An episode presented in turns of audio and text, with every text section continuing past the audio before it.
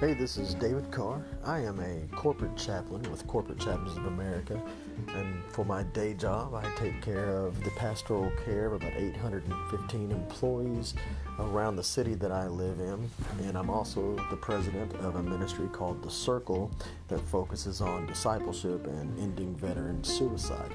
This podcast has come out of ideas that we have researched and I've, I've been studying for a few years and questions that people have asked me in, in ministry and this is just a platform that we can use to get this information out. I hope you will enjoy as we explore life's deepest questions and interview some people and see if we can become all around better human beings.